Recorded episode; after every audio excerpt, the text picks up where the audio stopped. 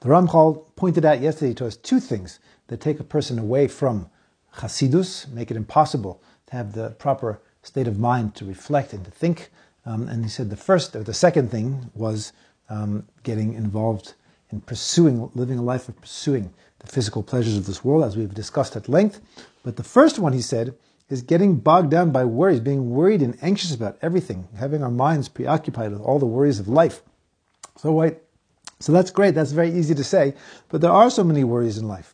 We have lots to worry about. There are financial pressures, and there are, you know, marriage pressures and kid pressures and economy pressures and in-law pressures and, you know, school pressures and all whatever, you know, work pressure, everything.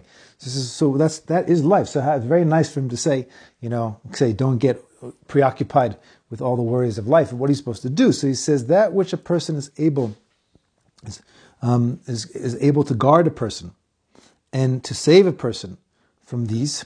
Okay, from these from from from uh, these uh, types of worries, which take which destroy your ability to achieve such high levels, is bitachon. Bitachon means has a sense of trust, a sense of not not just intellectually to know. Um, um, amuna means you know it's true that God exists and God runs the world and it's all good and everything He's taking care of you. Bitachon is amuna expressed. Um, in, in terms of in your bones, meaning which is integrated emunah is called bitachon. It means you actually live with a sense of security. You live with a sense of the Hashem is taking care of you. And he says that is that a person throws their burden completely on Hashem and knows Hashem is going to take care of it. Given that a person knows that for sure, right? That what meaning the proper awareness, the understanding is that you know have to know for sure that it is impossible that a person lack anything which was um, allocated to him or her. As it says, okay, in the Gemara and Beitza, it says, Kol Mezonotav Shel Adam Ketzuvim Lo MeRosh Hashanah.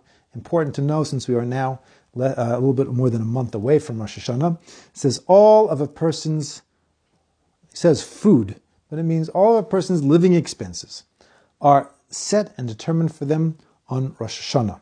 Okay, it is set for you on Rosh Hashanah, how much you're going to make, what you're going to get. And it's once it's set, it is impossible that you will not get what you're supposed to get. Okay, impossible. And further, he says, another Gemara, it says, Ein Adam Nagea B'muchan L'chavera Afilu Kamlei Nima. A person cannot touch, cannot touch even one hair's breadth of something which was designated for somebody else. So he says, take those two things together. Take those two Gemaras together. Number one, first of all, knowing that Hashem has determined when it comes to, we've discussed this at, in the past, and for sure we, I mean, this how, that's how this whole group started actually, was with a different different uh, book completely. We were learning we were learning Sha'ar B'Tachon. We, we discussed for months um, early on in the Corona in the Corona crisis. Um, you know, the idea of bitachon, uh, of trusting in God. It says, he says, if you understand a few things, understand number one, when it comes to your physical, physical we're talking, not spiritual. Spiritual is is is, is, in you, is, the, is the ball's in your court. Okay? It's up to you when it comes to your spiritual growth. But your physical things that we spend so much time worrying about, how much money I'm going to make and how I'm going to pay the bills, okay, and my health, and my, you know, and, and uh, crime, and all these other things that we're worried about. He says, he says, that's said on Rosh Hashanah. Okay, that's said on Rosh Hashanah. And he says, anything which is come, was said on Rosh Hashanah, Hashem said, you're going to get it, is that no one can take it away from you. If it's Hashem says he's going to get it, you'll get it. He'll find a way, and, and, and, and he'll get it to you. Something which is for somebody else, you can't get. You cannot touch anything which is for somebody else. So it's between those two things. He says, so what are you worried about? What are you, what are you getting, what are you worried about? Is that what you have coming is going to come to you. If you want something which is not coming to you, you can't get it anyway. You can't get something which is going to be going to somebody else. You can't have it. You can't get. You can't get it. So it says those two things. Okay, are are if you, if you understand that, and so then okay, so you can relax a bit, take a deep breath, try, remind yourself of these things.